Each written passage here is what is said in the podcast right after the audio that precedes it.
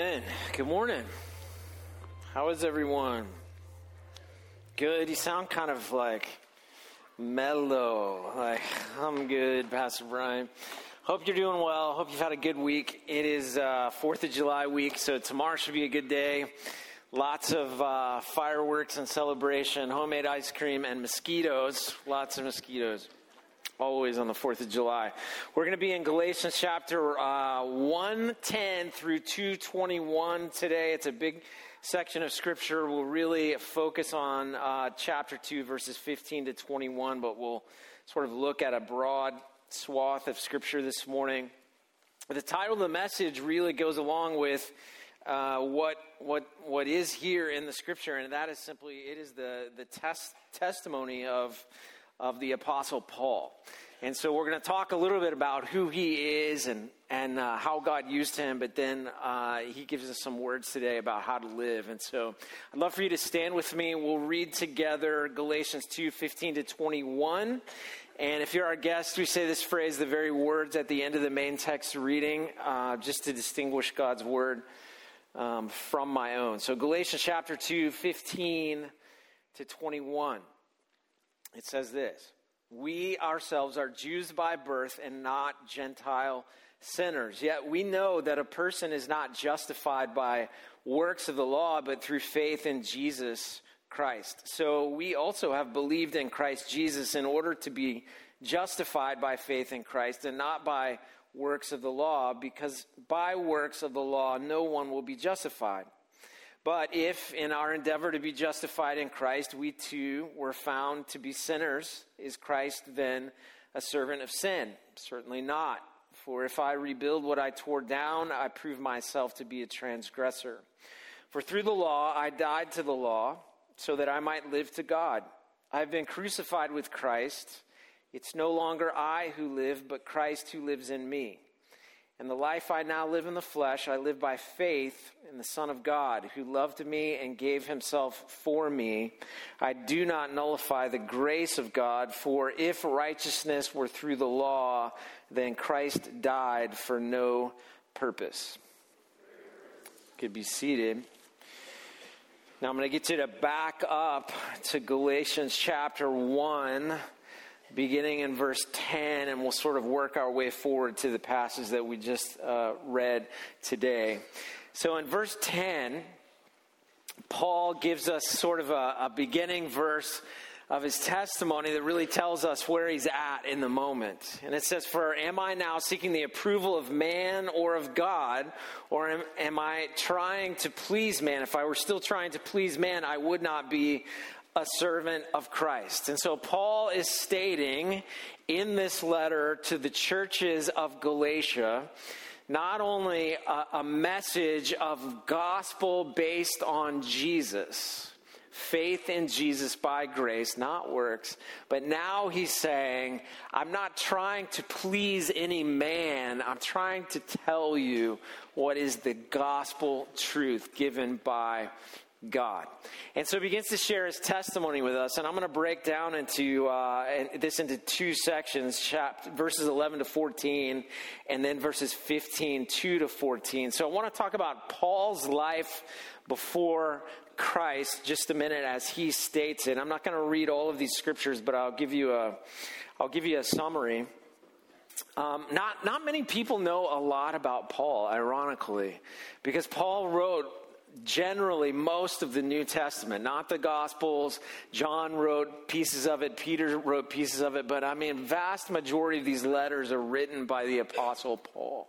And so the question is, who is he, and why should we uh, listen to him? Historically, Saul, uh, it's a Jewish name, was born in Tarsus.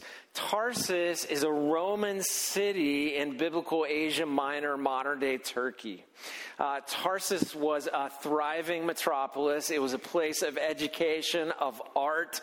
Um, it, it, it, was uh, eclectic in so many different ways. Saul had two names he had a Jewish name and he had a Roman name. He was Saul and he was Paulus, or where we get the, the Roman name that we use, uh, Paul. Some people uh, mistakenly say that his name was changed when he when he received Jesus. It's not true.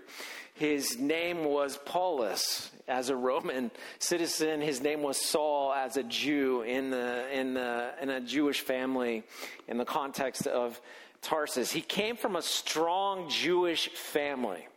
So, if you can imagine, in the midst of the Roman Empire, in the midst of Tarsus, Paul was in a strong Jewish family that was zealous. So they would have practiced Shabbat. They would have dressed differently than the Romans around them dressed. They would have eaten kosher and, and been separate in some ways, even as Roman citizens. They were very, very uh, Jewish. And he was zealous from a young age. And all of that came to him by his training and his, in his family. Uh, his time around the family table, his time in scriptures with family.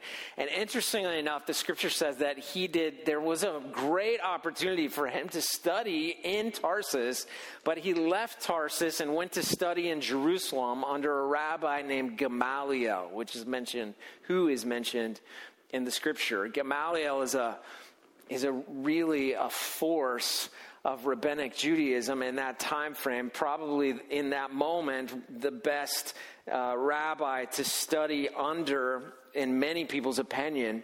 And so Paul went there and he studied studied under Gamaliel. And this was this was uh, this was like going to Harvard in our vernacular. You know, this is this for Paul was a really really big deal. And because of that, out of that, all that study and tradition and religion and the, his obedience, he became ve- a very strong Jew. he was a Pharisee of Pharisees. Uh, the scripture Paul says of himself that he was full of zeal out of very young age.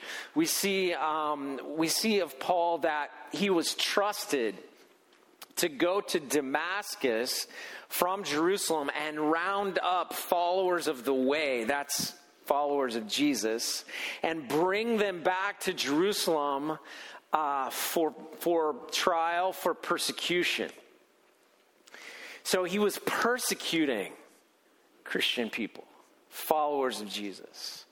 He was very, very zealous for the law, and his view in his life before Christ was that that people who were following Jesus and saying that he was the Messiah, they were a part of a cult that needed to be extinguished.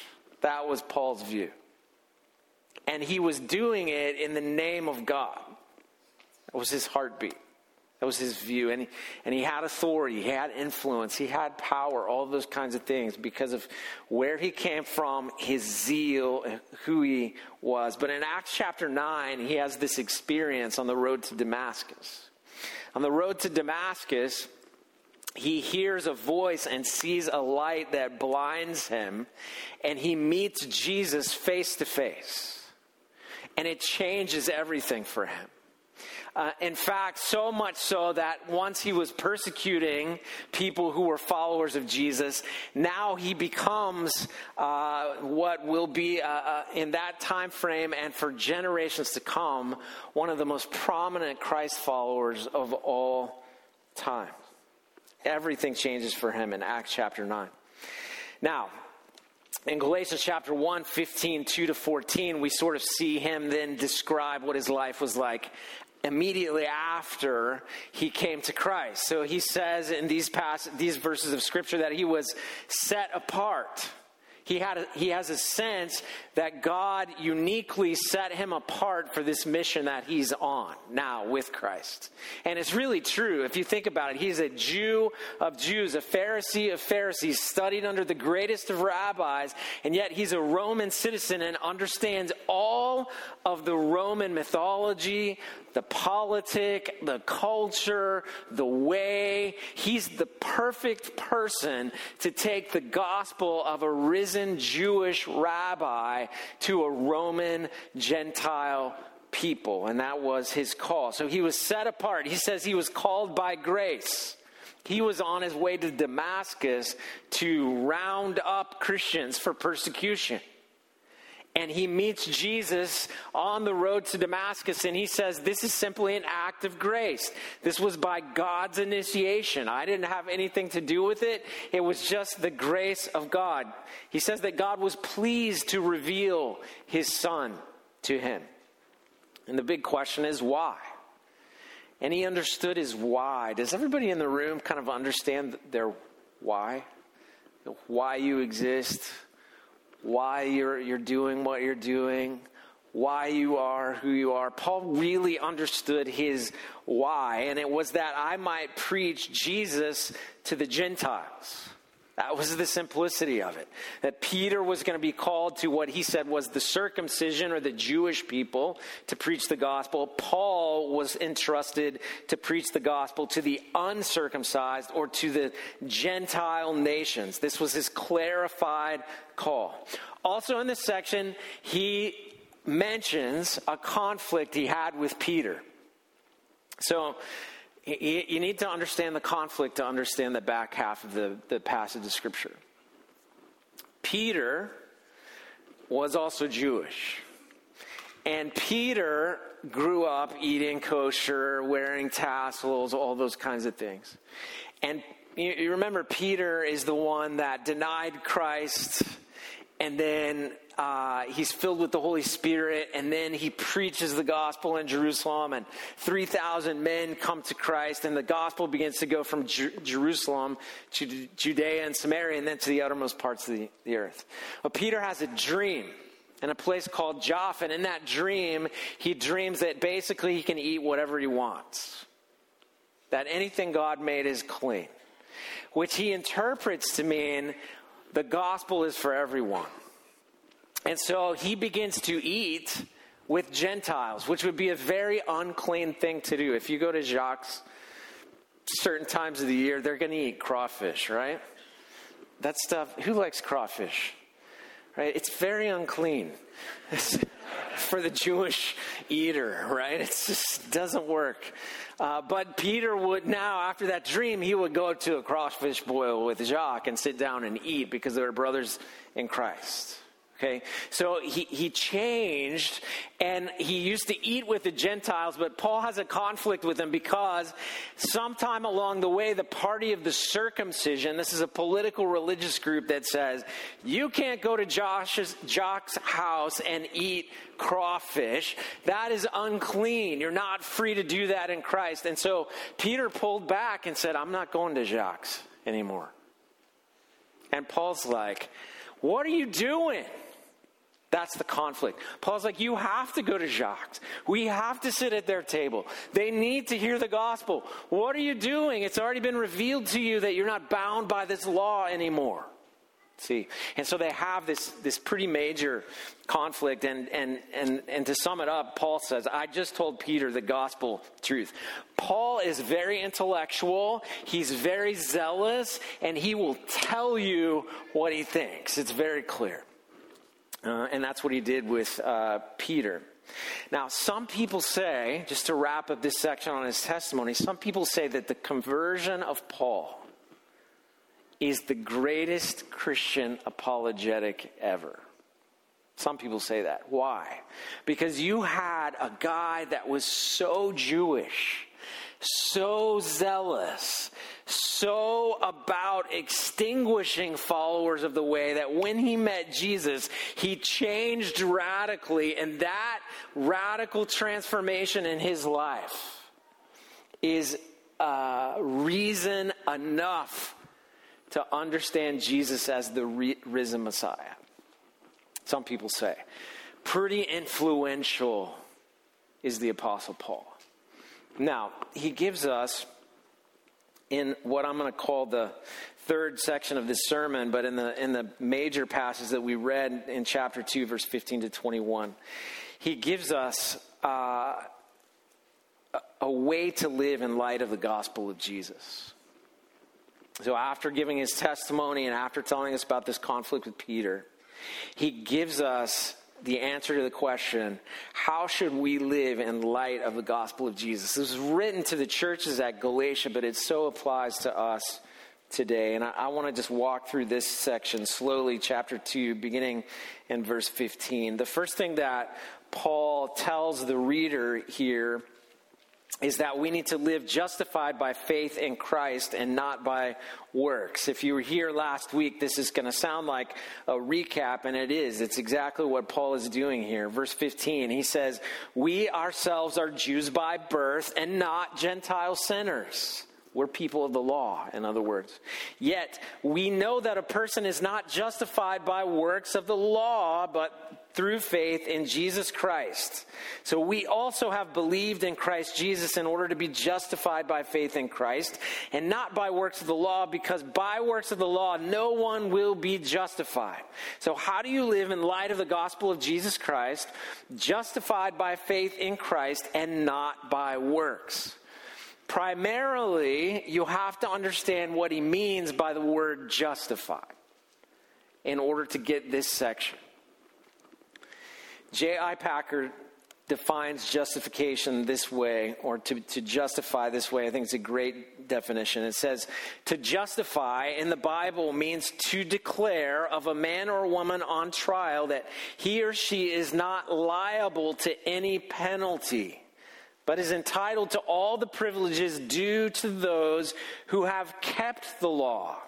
Justifying is the act of a judge pronouncing the opposite sentence to condemnation, that of acquittal and legal immunity.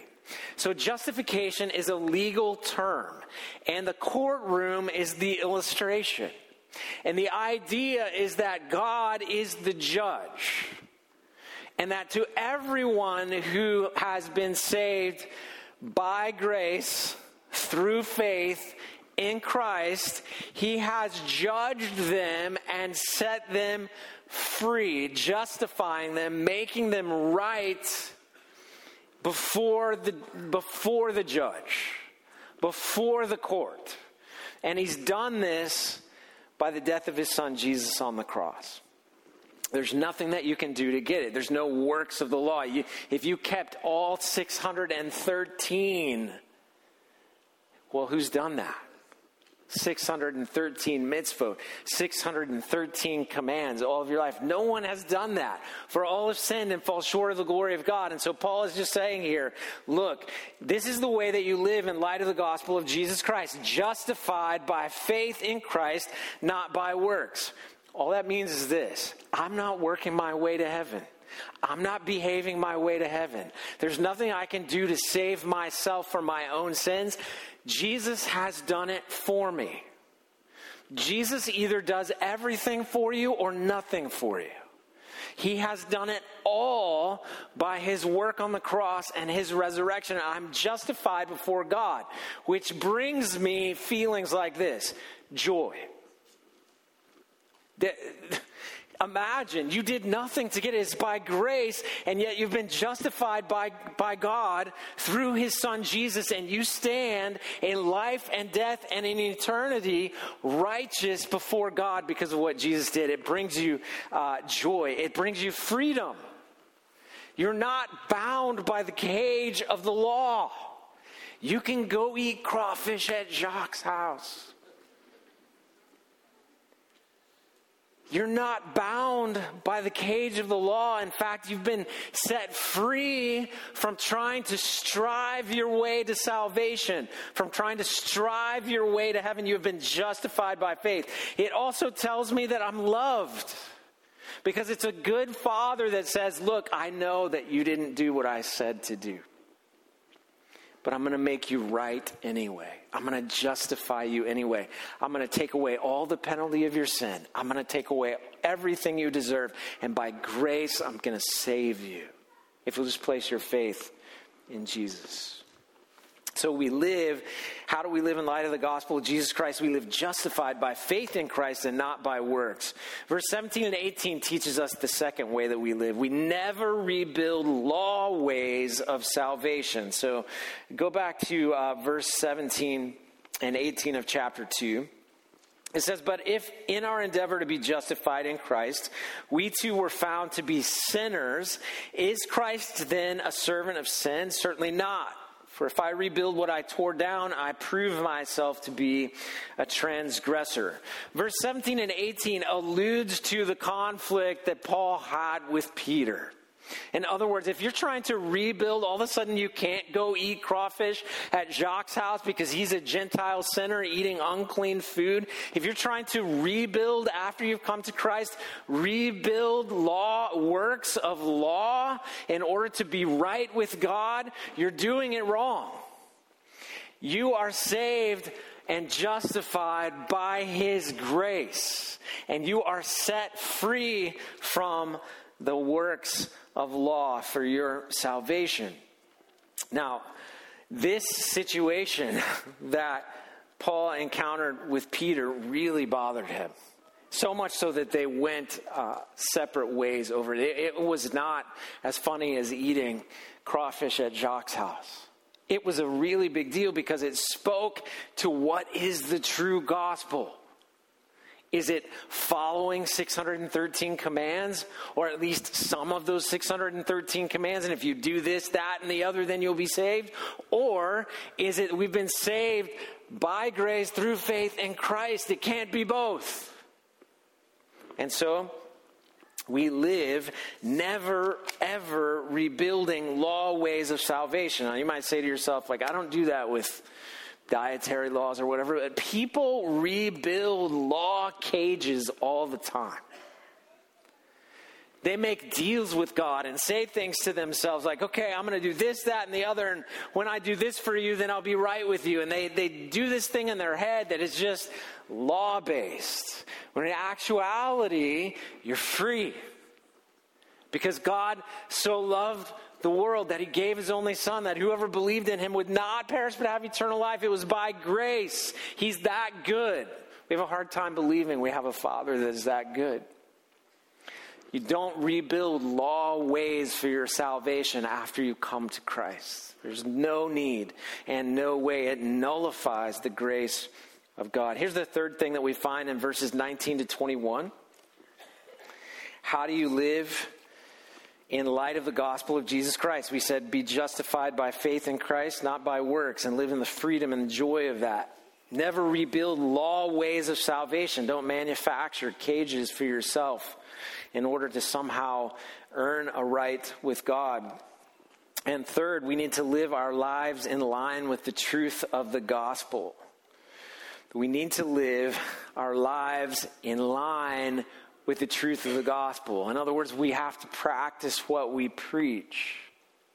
Live our lives in line with the truth of the gospel. So here's what Paul says in verse 19, 20, and 21. It says, For through the law I died to the law so that I might live to God. The first thing that we do to live our lives in line with the truth of the gospel is we die to the law. And you might be thinking to yourself, so does that mean I don't have to obey? No. It means that we don't obey to gain a rightness with God. We don't obey to gain salvation with God. But it doesn't mean we cease to obey God. We put our faith in Christ and we trust His grace for salvation, but we obey God for our good and His glory. Do you know there's some things uh, if you came to my office and you said, Hey, I, I, I like to do X, Y, or Z, and it's outside the context of this scripture. I like to do X, Y, or Z, and I know that it's sin because I've read the scripture and it says that it's sin, and it's really obvious that it's sin. But you're just like, I like to do X, Y, or Z, and I'm going to keep doing X, Y, or Z because by grace I've been saved through faith. You know what I'd say to you? Like, as an American citizen, you're free to do X, Y, or Z, but it's not right. It's sin. It's disobedience. Well, don't tell me what I can do and what I can't do. I'm saved uh, by grace through faith. And I'm like, okay, I hear what you're saying. But we obey not to be saved, we obey to glorify God and for your good. X, Y, and Z is no good for you. X, Y, and Z doesn't bring glory to God. And so people want to people want to say, okay, because I'm saved by grace through faith, then I have this license to sin. I don't have to uh, obey. Wrong. It's relationship. Your obedience is not going to save you, but you obey because you're saved. you obey because you're justified. You fight sin because you want to bring glory to God and you want to live in the best way possible, the way that He designed you to live. And so we die to the law. You don't see me wearing tassels. I eat pepperoni pizza, all kinds of stuff. I married a Phoenician woman, um, all kinds of stuff. You don't see, I, I died to the law. But as a disciple of Jesus, I hear and obey. Why? So that I can walk the way that he walks, so that I can bring glory to God, and so that I can live the best life that he designed me to live. It's all of this is for our good and for his glory. Salvation by grace, obedience is for your good and his glory. But we die to the law. Verse 20 and 21, it says this I've been crucified with Christ. It's no longer I who live, but Christ who lives in me. And the life I now live in the flesh, I live by faith in the Son of God who loved me and gave himself for me. I do not nullify the grace of God. For if righteousness were through the law, then Christ died for no purpose. Here's again, when we talk about living in line with the truth of the gospel, then not only do we die to the law, but we live in our new identity. So Paul says, I have been crucified with Christ. This is a favorite like greeting card verse for Christians or letter jacket, you know, stitch on the back verse. I've been crucified with Christ. This is an identity verse. It's much deeper than just a, a favorite. It's an identity verse that teaches us who we are. I have been crucified with Christ means that I identify with him and his death. His death is my death. His life is my life, according to the scripture. I walk in his ways. I belong to him, and he actually belongs to me. I've been crucified with Christ. Tim Keller paraphrases this section of scripture like this, and I think it's so good. He says, Now that Christ's life is my life, Christ's past is my past. I'm in Christ, which means I am as free from condemnation before God as if I had already died and been judged, as if I had paid the debt myself. And I am as loved by God as if I had lived the life Christ lives. So it's not me that lives, but Christ is triumphant though we ourselves are sinners, in Christ we are righteous. Now, when I live my life and make my choices and do my work, I do so remembering who I am by faith in Christ who loves me so much. In other words, since I've been crucified with Christ, you know, we say these things when we baptize people. You've been buried with him in baptism and raised to walk in new life. It's his new life you've been raised to walk in. So since I've been crucified with Christ and his past is my past, can you, you imagine that? He never sinned. He never sinned. So by grace, You've been justified by faith in Christ who never sinned. You've been crucified with him. You died like him. You died with him. You've been raised to walk in new life. His past is your past. How many of you are haunted by your past? Understand theologically, doctrinally, his past is your past. You've been crucified with Christ. It's no longer you who live, it's him who lives in you. And that is great news. You can let go of the past. And you can walk in His past. His past is your past. His present, the way that He's working in you now as you go to work and go to school and all that stuff, you are in Him. The choices that you make, you get to make freely in Him by the guidance of His Spirit, knowing that you've been made righteous How many of you are so fearful and so stuck thinking, I might make the wrong decision? I might do the wrong thing. Understand this you've been crucified with Christ. His present is your present, and He's seated at the right hand of the Father. He has all authority. He said to you, All authority in heaven and earth has been given to me. Therefore, go make disciples of all nations, baptizing them in the name of the Father, Son, and the Holy Spirit. It doesn't matter what domain you work in, what, what job you have, what school you go to. His present is your present. All authority has been given to him. And you walk in that. His future is your future. I've been crucified with Christ. It's like I never sinned to begin with. He took it all for me. He's seated at the right hand of the Father. And he's coming back again in victory. And his future is your future because you've been crucified with Christ. And it's only when I see myself like this, completely loved and holy in Christ, will I have the power to repent with joy, conquer my fears, and obey the one who did all of this for me. We have the greatest life. Free from sin and death. Because we've already died.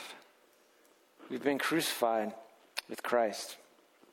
The third kind of piece of that live our life in line with the truth of the gospel. In, in verse 21, it says, uh, I do not nullify the grace of God, for if righteousness were through the law, then Christ, Christ died for no purpose. Paul is just simply saying to us at this point, if you're going to live in line with the truth of the gospel, you die to the law, live in your new identity. Do not nullify the grace of God.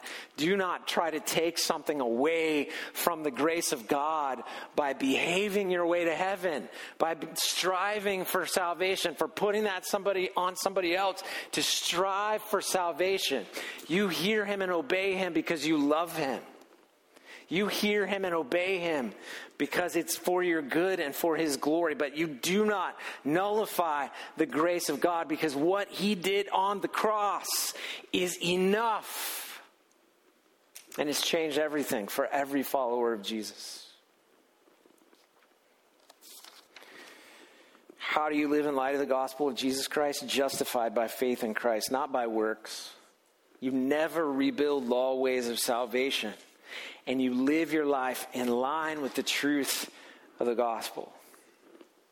We started this sermon with Paul's story. He told us how he changed when he met Christ. He told us what he did uh, as a follower of Jesus in the earliest earliest days, and he told us how to live in light of uh, being a follower of Jesus. My question is, and I think the one that you have to wrestle with is what is your story? What is your story? Everybody has a story. The question is, what is your story? Paul's is clear. And I want you to think about it. Who are you and what are you doing here? Who are you? And what are you doing here? Who are you?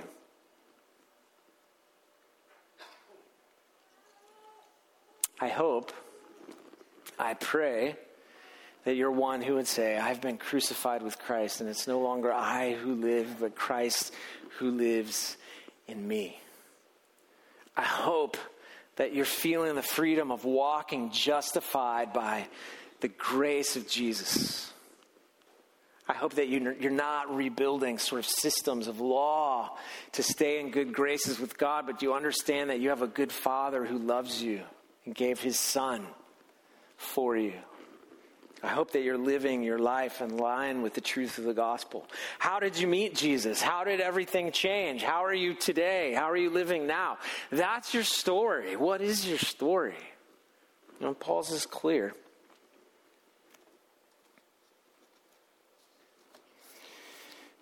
Every once in a while, I get a, a Twitter troll.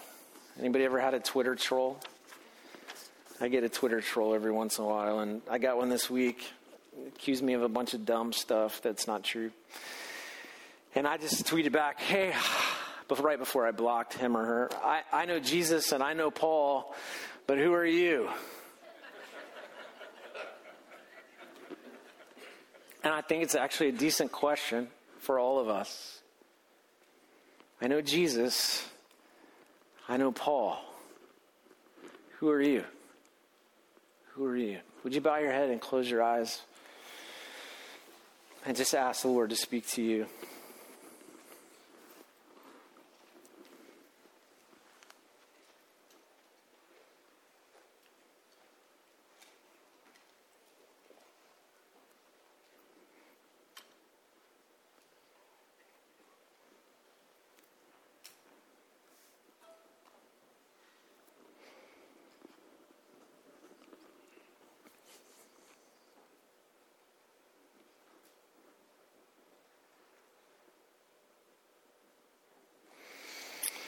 Father, I pray right now for everyone who has heard this section of your word preached. I pray that your Holy Spirit would draw them to the response you want them to have. Do the things in their hearts and their lives that I could never manufacture with any of my words, but only your Spirit can do based on the truth of the gospel. I pray that you would save some who didn't know the grace of Jesus was as good as it is. I pray that you would break people who have been saved but put them their, themselves back in cages of works. I pray that you would break those shackles today. I pray for people that have banked on your grace being so good and just sinned like they want to abusing that grace. God, I pray that you would draw them to repentance. Father, I pray that you would show us who we are in you. Call us as clearly as you called Paul. Show us the things that you have in store for us, the, the good works that you created us for. Help us to live in obedience to you for your glory and for the good of the people around us and, and, our, and the good of ourselves. Father, thank you for this beautiful body of Christ called Bay Area Church. I pray your blessing over them. Would you bless them and keep them and make your face shine on them and be good to them and be their peace giver this day and forevermore. And I pray it in Jesus' name. Amen.